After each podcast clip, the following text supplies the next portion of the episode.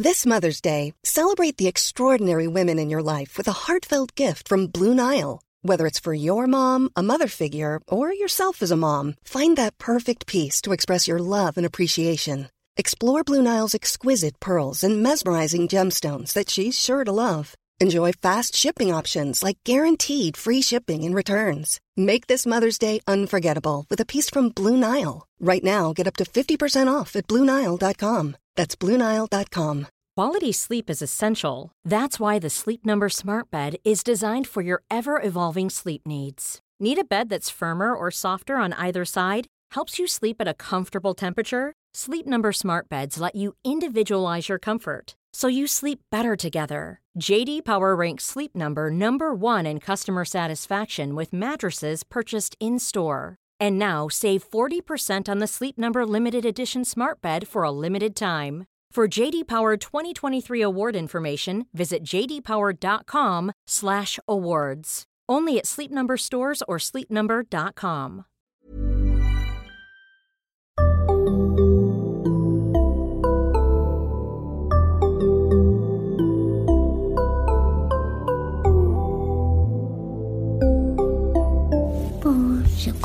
Barnpsykologerna.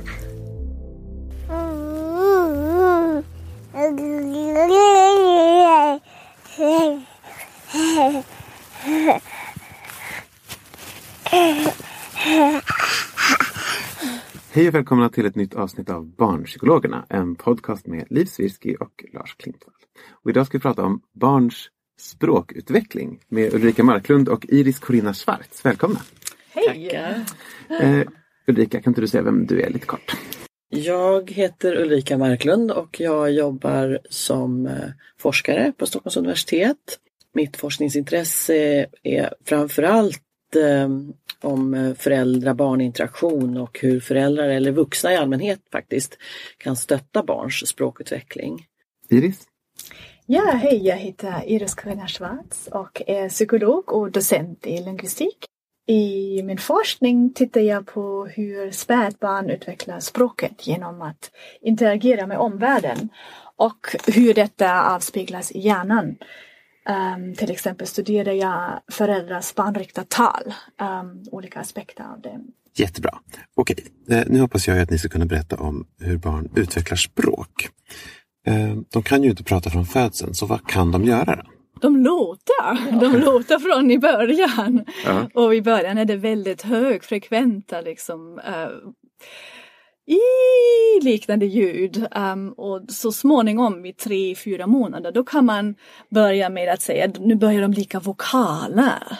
Um, alltså att det, det kan finnas i och a-vokaler i, i själva uh, läten. Um, men det är först egentligen så vid ungefär sex månaders ålder att man, man känner igen, nu börjar barn försöka tala, för då kommer det där jollret som, som är så typisk. Men de här ljuden som du sa att, man, att de har från början, de är inte kommunikativa. De försöker inte påverka sin omgivning med de ljuden, utan de är bara som att sparka med benen, typ så. Eller vad ska man tänka? Jag tänker det är lite både och. Alltså de, de kallas, det tidigaste de kallas för reflexiva, att de bara kommer av sig själv. Uh, men uh, barnen får ju Alltså hela reflexiva, tiden... som är, de är reflexer? Är det det man menar med det ordet? Jag vet inte. jag tänker att de- kommer från barnet utan att vara kommunikativ på Mm. det sätt. Um, men eh, sen ser ju barnen hela tiden, få in, de får input från föräldern. De, de börjar ju prata med barnen från första eh, dagen. Och eh, så, så blir det ju en, en kommunikationslek, det blir en, en protokonversation så att säga. Mm. Från början. Så då tror jag kommer nog ett syfte att, att rikta uppmärksamhet på mig, titta på mig, jag låter. Även om det inte liksom gallskrik för att blöjan är full. Mm. Men det kan fortfarande vara ett sätt att be om uppmärksamhet på. Så. Mm. Eh, Och det här med sen när man vid sex månader, eller vad sa du, när liksom själva jollret börjar, som är det som låter lite som språk? Det, det är det typiska att det kommer konsonanter till och så blir det ba och ga och så blir det ba ba ba och ga ga ga. Mm. Men inte blandat utan det är ga ga ga ga ga. I början Ba, ba, är det inte blandat. Det är på samma ställe i munnen att det formas samma artikulationsställe. För det, det blir svårare att variera eh, den där platsen när man formar det. Jag har tagit med ett exempel av hur Ja, det låter. jättebra. Då har vi här en typisk stavelsejoller. Ja, titta din kopp. Så tydligen finns det kontextinformation här som vi inte har tillgänglig. Barnet pekar på en kopp och föräldrar förstår att ga, ga, ga är en kopp. Och där har vi också exempel på det här med barnriktat prat. Att eh, föräldern uppmuntrar någonting som inte är i närheten av, av kopp. Och han ger också en kap! Han går väldigt mycket högt eh, upp i sin grundton. Så man, man märker att eh, han pratar till ett barn. Mm, det är väldigt typiskt det här att när att föräldrar beter sig som om barnet är en, en fullvärdig konversatör så att säga. Även om det inte finns några ord, det finns liksom inget som man kan tolka som språk i, i barnets joller, så blir det, gör ändå föräldern det här och uppmuntrar den här konversationsleken som det blir då. Mm. Genom att låtsas som att Ja. den andra är en kompetent talare. Precis, och det här gör föräldrar från början, alltså från start. Väldigt, väldigt vanligt är det i alla fall att de gör så. Eh, Kommer de här eh, konsonant-vokal-kombinationerna, är det vanligt, kommer de, börjar man alltid med ma, ma, ma eller börjar man alltid med ga, ga, ga? Finns det någon liksom ordning som de här kommer i? Alltså det beror lite på vad barnet tycker om. Men det finns några som är vanligare än andra. Vilka och då? att ha en A-vokal är väldigt vanligt. För den är lätt att producera, liksom mitt i munnen ligger den. Och de allra flesta gör någon form av da, da, da, ga, ga, ga, ma, ma, ma.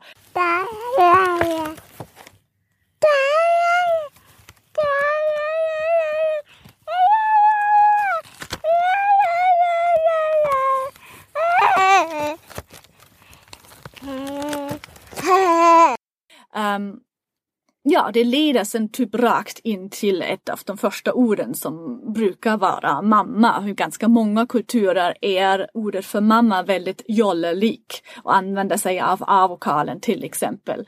Så blir det lätt det första ordet som barnet säger. Alltså är det nästan så att man kan tänka att ordet mamma, vi kallar det det eftersom det är det som barn först säger. Alltså vad den vuxna ordet mamma kommer ur barn, att det är det lättaste ordet för barn att säga. Det, det, Ja, det är absolut rimligt att det kommer därifrån. Ja. Det, Eh, Men det är ingen som säger ko, ko, ko. Det är liksom inte en vanlig sån joller. Inte, s- in, alltså, det kommer ju så snart barnet blir duktigare på det så blir det mer variation på jollret, på stavelsejollret. Och då, då kallar man den för postkanoniskt och då byter den artikulationsställe och då byter den också småningom vokal. Till, vad skulle kunna vara ett exempel på det? Post, på postkanoniskt joller. det här med mm, icke upprepade stavelser, det är olika typer av stavelser som följer på varandra. Baka, baka, baka, baka. Ja, du kanske till och med byter vokalen också. Har du något exempel? Pipo, pipo, pipo. Jag har en... Badi, gode, bebe, du, bedager. Okej, kanske. bra. Så att man Ja, verkligen nej. byter varje gång så hittar man på ett nytt. Så. Det kan vara så, sådana långa haranger. Och sen så, så kan man upptäcka att oj, där kom det ett ord inne, inbäddat i den där harangen. Och det kanske är ett liksom, riktigt ord som barnet har lyckats lära sig. Så att det liksom vävs in i de här jollerharangerna. Ja. Och det som är så superspännande med de, de långa monologer som barnen för- förde är att de har redan den hastigheten, den talhastigheten som vuxna har. Fast det är liksom, alltså hastigheten hur stavelser följer efter varandra är samma som en vuxen talare har. Men nu måste vi ju lägga till betydelse och det är det som jobbar, barnet jobbar med när de är ungefär 12, 13, 14 månader. Så då behöver de bli långsammare igen när de börjar säga sina första ord. För då behöver de verkligen försöka få ut det. Men själva talapparaten och hur snabbt den kan producera stavelser, det, ehm, det rullar på redan Ja, vid det. 12 månaders åldern. Men, men de håller också liksom lite konversationer. Eller? Där tänker jag att, att det här som ni pratar om med barnriktat prat. Att, att man turas om att prata, att barnen vet att man ska turas om. Vilken ålder kan de börja liksom göra, lära sig det? Att, att nu pratar barnet en liten stund, sen pratar föräldern en liten stund, sen pratar barnet. Det här bollandet, när lär de sig den liksom, turtagningen? Det är också under första levnadsåret. Det Ja, är tidigt. ja. tidigt. Alltså det, ehm, det kommer ju successivt men redan vid fyra månader skulle jag säga att du kan se någon typ av respons. Det kanske dröjer en stund innan responsen kommer och den kanske inte alltid kommer i form av någonting vokalt utan det kan ju komma i form av, eh, av någon rörelse eller något litet sprattel eller ett leende också. Så att det, är liksom, det är en turtagning som pågår på flera olika, eh, vad ska man säga, med olika medel. Man behöver inte turas om att prata, Nej, prata, prata, prata. precis. Det kan vara prata, sprattla, prata, Ja, sprattla. ja. Mm, Så, just det. Så jag har ett exempel till exempel där en mamma härmar barnet låta bara. Och det är, det är en sån sak, då, då, då kan man istället för att säga något riktigt, man bara ger tillbaka det som man har fått. Ah! Vad är det? Vad är det? Och det hon gör är att hon vill bara visa barnet att nu turas vi om och jag härmar dig. Så. Ja, jag skulle säga mamma, visa, jag har hört att du försökte säga någonting. Och sen byter hon till språk och frågar vad är det? Och försöka, nu, nu försöker vi prata. Och barnet svarar igen. Så då är det ju turtagning fast det inte kommer ord och meningar från barnet. Mm. Och förlåt, det är lite stickspår. Men det här är såklart ingenting som vuxna tänker på att de gör. Ingen har gått en kurs på lingvistiken på Stockholms universitet för att lära sig hur vi ska anpassa språket till barn. Eller hur? Nej, det är väl, de allra flesta vuxna gör det här alldeles automatiskt. Och barn, äldre barn gör ju också det här när de pratar med mindre barn. Precis. Utan att någon har lärt dem det. Hur, varför det? Hur har vi lurat ut att det här är smart?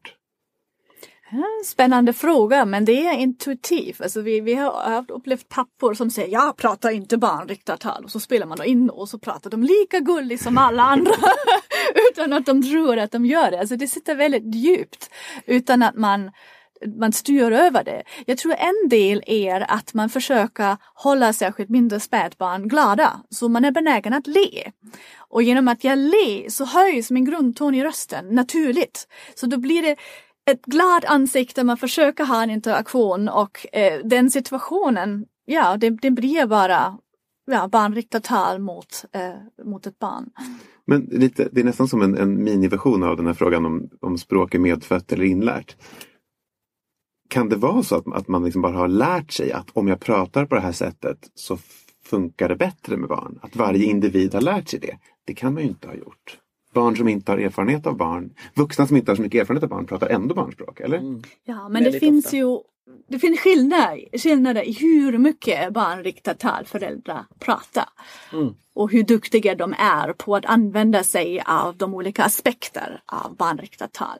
För, men, för du säger du hur duktig man är på det. Är det alltid bra? Desto mer barnriktat tal man får till, desto mer överdriven satsmelodi man kan göra. Är det alltid bättre? Jag skulle nog säga att det beror på, uh, på barnets feedback. Uh, barnen liksom signaliserar till föräldrarna, jag gillar det här vad du gör. Och om det blir för, för mycket överdriven då skulle de säkert också signalisera, signalisera detta att de inte tycker om uh, att det blir för mycket. Till exempel. Spädbarn tittar väldigt mycket till exempel på munnen och så de vill ju lära sig hur man ska röra munnen för att producera dessa läten. För det som man behöver ha i åtanke också under första levnadsåret ändras barnets talapparat jättemycket. De har inte alls de proportionerna i talapparaten för att Alltså kunna... fysiskt, deras mun ser Ja, inte ut som De, det. de, de har inte samma, alltså munhålan är mycket mindre, har en annan vinkel. Så de försöker komma till ett vuxenlikt tal med ett verktyg som inte alls ser ut som en vuxens plus ändrar sig hela tiden. Så det är en jättesvår uppgift. Men därför har de också en intresse att titta på munnen, titta på läpprörelsen och vad gör tungan? Um, särskilt upp till ja, sex månaders åldern så där är de väldigt fascinerade av att titta på ögonen och på munnen och sen blir det mer ögon. How would you like to look five years younger? In a clinical study, people that had volume added with Juvederm Voluma XC in the cheeks perceived themselves as looking five years younger at six months after treatment. Look younger, feel like you. Add volume for lift and contour in the cheeks with Juvederm Voluma XC. Reverse signs of aging by adding volume to smooth laugh lines with Juvederm Volure XC. For important safety information and to find a licensed specialist, visit juvederm.com. That's J U V E D E R M.com. Not for people with severe allergic reactions, allergies to lidocaine, or the proteins used in Juvederm. Common side effects include injection site redness, swelling, pain, tenderness, firmness, lumps, bumps, bruising, discoloration, or itching. There's a risk of unintentional injection into a blood vessel, which can cause vision abnormalities, blindness, stroke, temporary scabs, or scarring. Talk to a licensed specialist to find out if it's right for you. Wow. Nice. Yeah. What you're hearing are the sounds of people everywhere putting on Bombas socks, underwear, and t-shirts made from absurdly soft materials that feel like plush clouds. Yeah, that plush. And the best part? For every item you purchase, Bombas donates another to someone facing homelessness. Bombas. Big comfort for everyone. Go to bombas.com slash ACAST and use code ACAST for 20% off your first purchase. That's bombas.com slash ACAST. Code ACAST. Quality sleep is essential. That's why the Sleep Number Smart Bed is designed for your ever evolving sleep needs. Need a bed that's firmer or softer on either side? Helps you sleep at a comfortable temperature? Sleep Number Smart Beds let you individualize your comfort so you sleep better together. JD Power ranks Sleep Number number 1 in customer satisfaction with mattresses purchased in-store. And now save 40% on the Sleep Number limited edition Smart Bed for a limited time. For JD Power 2023 award information, visit jdpower.com/awards. Only at Sleep Number stores or sleepnumber.com. Vi var vid ett år ungefär. Ja, vi var ungefär vid första orden. Just det, bra. Uh, protoord, alltså ord som, som fyller in som inte riktigt är vuxenlik men eh, som, som nästan låter. Alltså Det som, är alla som man kan använda. mamma, vovve, Pippi. Alltså, Där! och de korta också förstås. Ja. Och de exempel som du tog, de är också upp, upprepande konsonant Ja, det är ju de här stavelserna som upprepas två gånger då som i mamma, pappa Exakt, och, och Pippi. exakt. Som ju är barnversioner av vux, vuxenord. Liksom. Vi har Och vuxenversioner. av väldigt likt det här jollret. Det här är ett exempel för det. Ska jag ta den? Nej. Nej. Ja, det är banan. Ja, banan. Det är namnnamn, ja. Mm. Ankan, ja. Ska jag ta ankan? Tack. Barnet kan inte säga banan men den tycker om att äta banan så det är nam, nam. Så det, pappa säger tydligare så här, nam, nam men barnet säger nam, nam, nam någonting sånt. Så det var på väg till men det är typ ord äta banan i det sambandet.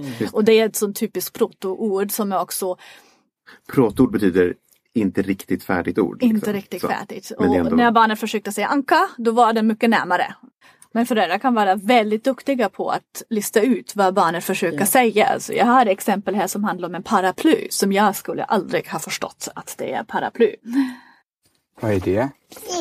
Paraply, ja. Bra. Där är paraplyet. Ehm, paraply kan jag tänka mig, det är inte ett jättevanligt första ord. Då. Nej. Det är väldigt många stavelser, det är långt och så har vi också um, PL som två konsonanter efter Just det. varandra. Så en sak som händer väldigt ofta är att barnen förenklar eh, sina första ord så att de blir lite mer jolla-lik. Det blir lite mer konsonant, vokal, konsonant, vokal. Det finns olika um, mallar som de använder eh, för att göra sitt liv lite enklare. Om vi tar eh, till exempel ordet strumpa, då har vi ju en kom komplicerad inledning. STR i början där. Det kanske blir dumpa. Just det. Så att de förenklar det här så att det bara blir en, en konsonant istället för flera stycken i rad. Eh, eller de tar bort den sista konsonanten i ett ord. Så det blir eh, ba istället för bad. Eller så det här med, med eh, upprepning av stavelser. Alltså, att, eh, till exempel eh, nalle blir nanna. Jag har här exempel av borta. Borta! Borta!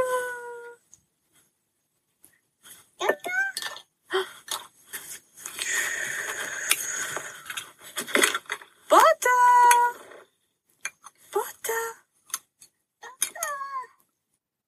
Så mamma försöker och intonationen kommer från barnet också, den melodin. Ja. Men, äh, Ja, precis. Ja, men eh, man behöver byta, alltså barnet behöver fortfarande byta ut själva konsonanterna. För att de är för svåra. För, liksom, absolut. Okej.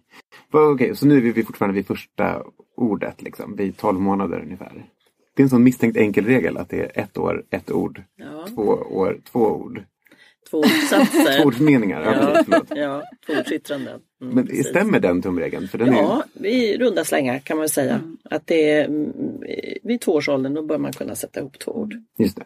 Och däremellan då? För det är där, någonstans där vi är nu då. Liksom mellan... Då händer mycket. Ja, det händer Då- jättemycket. Ordförrådssport spurten händer där. Ordförrådsspurten, Mm. det är en viktig grej. Bra. Ja, så det, det händer mellan ett och två års åldern. eh, Men det är väldigt individuellt när det faktiskt spurtar på, när, när det kommer igång. Och i början är det ju så att det är väldigt få ord som barn lär sig. Det är kanske ett ord per vecka. Och det brukar också vara den här fasen där föräldrar blir väldigt pigga på att skriva dagböcker och skriva ner alla ord. Och så händer Och- ingenting. Ja, alltså det, då, då hinner de med, tänker jag bara. Ja, ja, så. alltså, åh, det var första ordet och sen väntar man tre veckor så kommer kanske ett till som man kan identifiera. Så då är det lagom äh, hastighet. Men när barnet kommer in i den fasen att den kanske samlar på sig i, i sin ordförråd 50-100 ord, då plötsligen kan han komma upp till nio stycken per dag. Och, Nio nya ord per dag. Mm. Men det, det är fascinerande och just i den här, när den här ordförrådsspurten drar igång, det är då de också börjar sätta ihop till Mm. tvåordsyttranden. Så det kanske blir mamma komma, nalle ramla.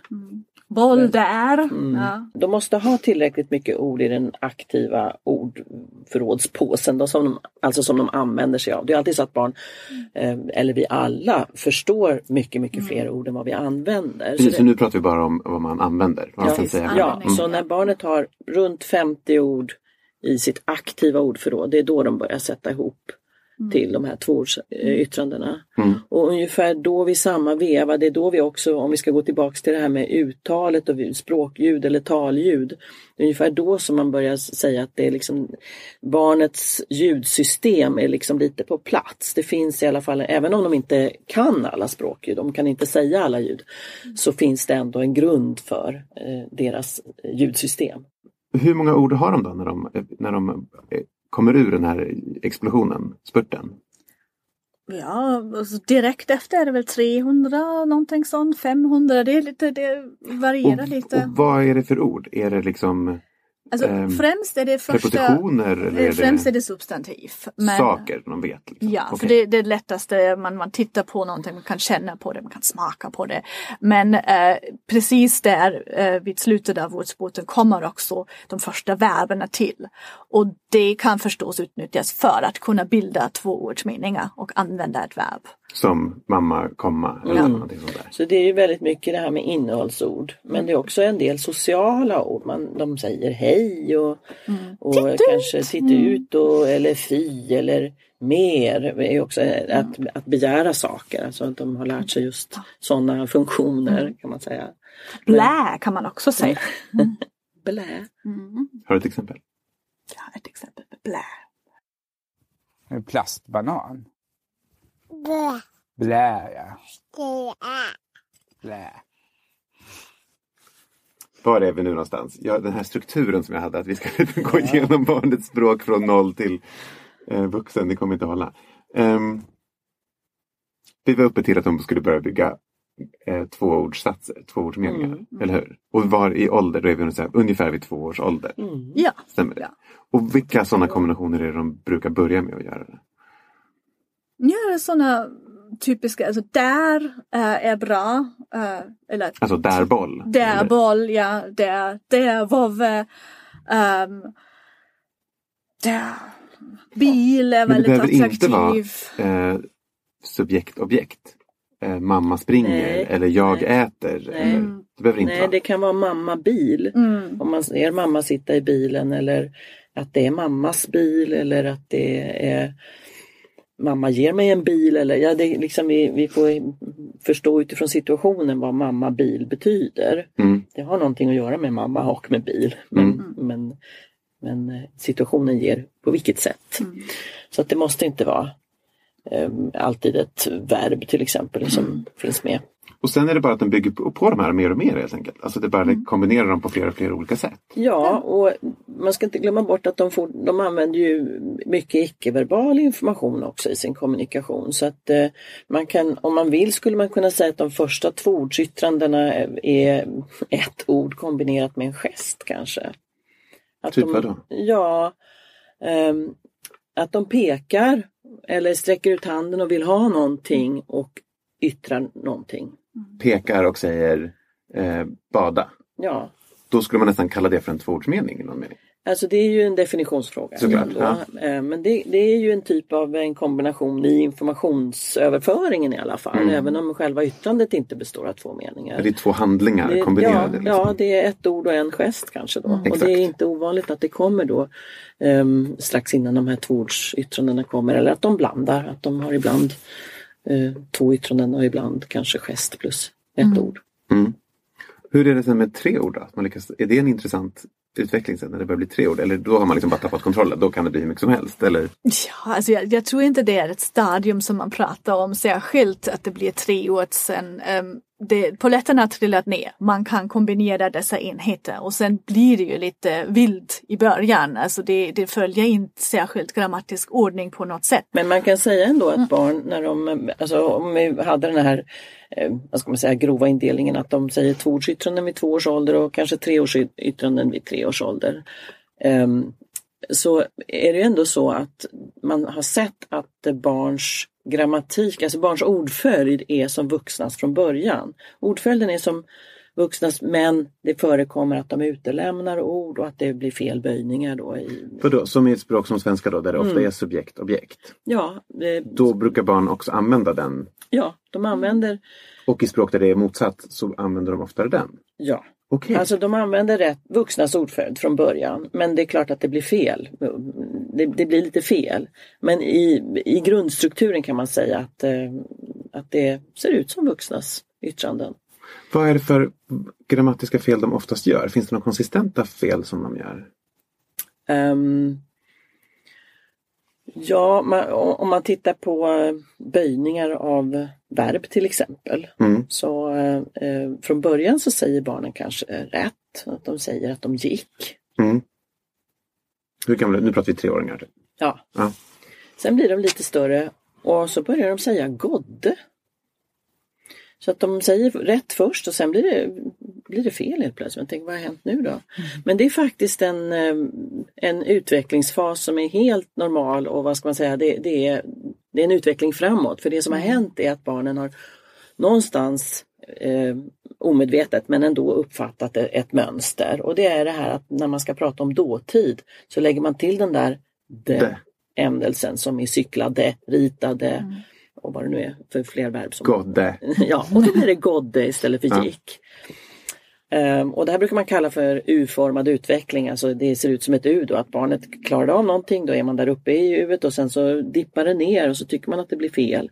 Och så går det tillbaks igen för att så småningom så hör ju barnet att det, nej men det heter ju inte godde, de uppfattar ändå att det finns de här undantagen. Så de överanvänder helt enkelt Ja. en regel. De uppfattar Ja. regeln och då börjar de överanvända den. Precis. Ja. Och sen måste man lära sig igen att det finns Och i undantag. första början när barnet fick rätt och sa gick, då var det inte en regelanvändning. Då hade barn liksom enskilt lärt sig det här Just ordet det. betyder just då det där som jag vill säga. Men sen kommer till att den känner av regeln som Mm. står bakom och den liksom blir överanvänd även på det tillfället som hade varit rätt så blir det fel och blir det godde. Just Men det. sen så småningom kommer vi tillbaks till det. Va? Bra exempel. Och det, det här med överanvändning, alltså det här är ju inom grammatiken men om man tittar på eh, ordförrådet så kan man ju säga att barnen har problem med avgränsningen av ords betydelse när de ska lära sig ord också. Och det, det är en annan typ av antingen över eller underanvändning. Som det här att de ska lära sig avgränsningen av betydelsen. Till exempel om, om barnet ska lära sig ordet hund, vad det står för. Då måste de ju förstå vad, vad, vad som är typiskt hundar. Men det kanske bara är vår egen hund i familjen som får heta hund och alla andra hundar på gatan, det är någonting annat. Mm.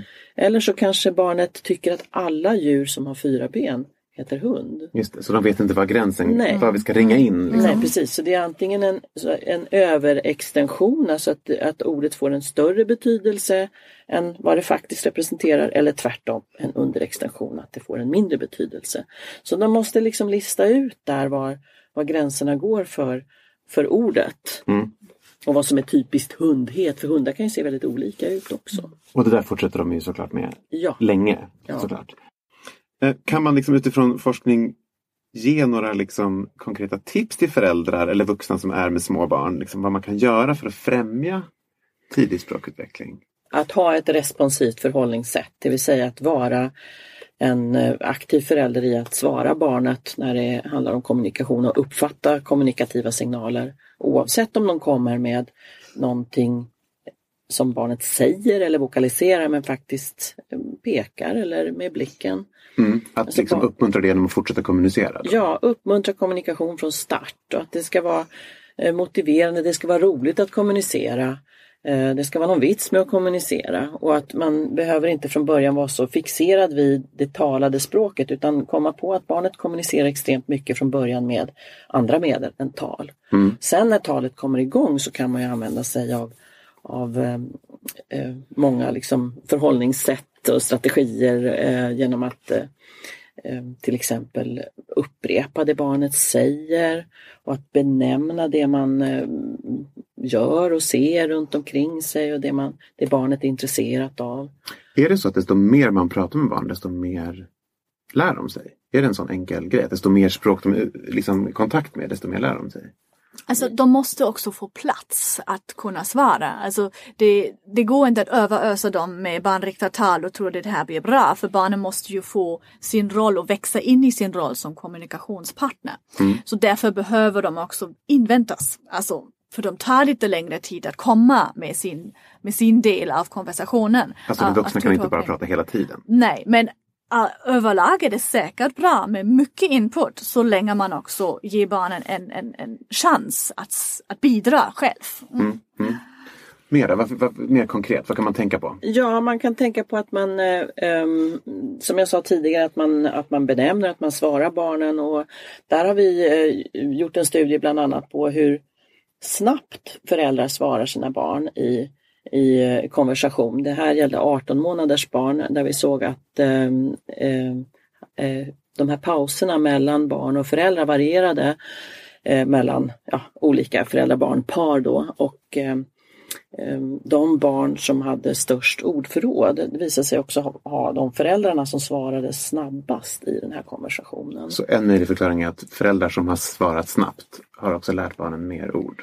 Ja, vi vet ju ingenting egentligen om, om orsakssambandet det, men en, en Det- tolkning. men Det Det- kan också vara den andra att föräldrarna vet att barnen är väldigt kompetenta, har ett stort ordförråd och därför kan man skynda på turtagningen för de fattar ju. Just det, så det skulle faktiskt Så kunna det kan vara andra både hållet. och. Okej. Men vi har sett det där sambandet. eh, att korta pauser och stort ordförråd. Okej. Det finns en korrelation. Mm.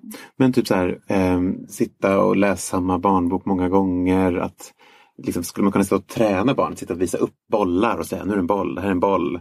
Är ni med? Ja, alltså ähm, att ähm, upprepa de ord som, alltså, ju fler gånger man får höra ordet desto mer sannolikt att man lär sig ordet såklart. Men det måste ju ändå bygga på barnets intresse, fokus, för att motivationen styr. Det, det finns ju studier där man har tittat på interaktion mellan barn och föräldrar där föräldern i och för sig är engagerad förälder men bryter barnets fokus och börjar prata om någonting annat.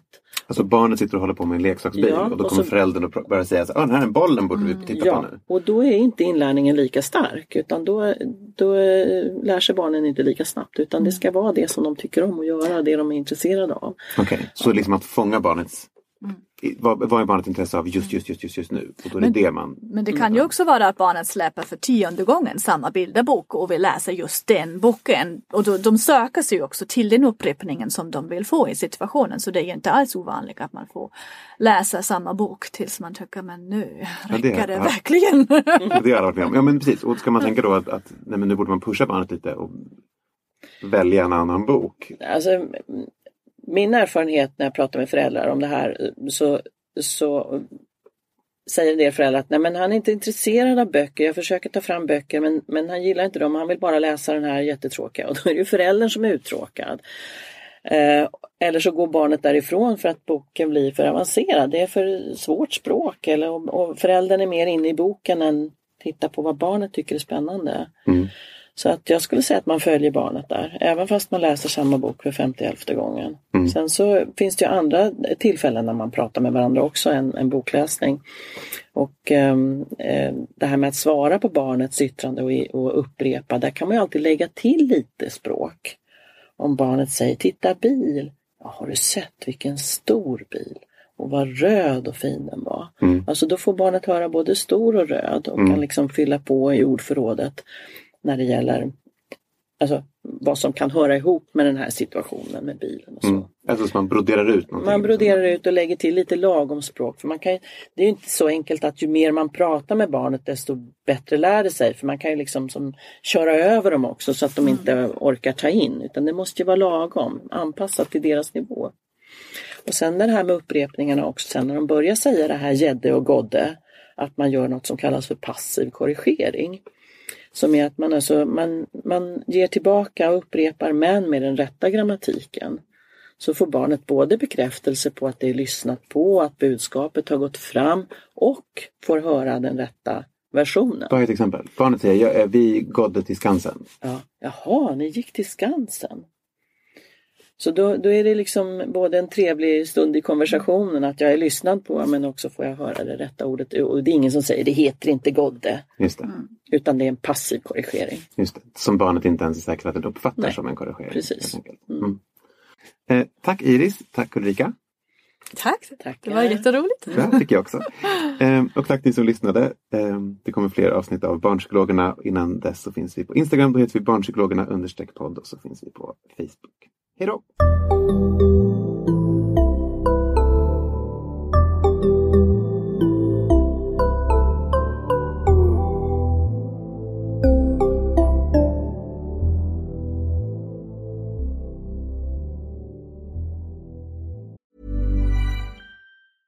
A lot can happen in three years, like a chatbot may be your new best friend. But what won't change? Needing health insurance. United Healthcare Tri Term Medical Plans, underwritten by Golden Rule Insurance Company, offer flexible, budget friendly coverage that lasts nearly three years in some states. Learn more at uh1.com.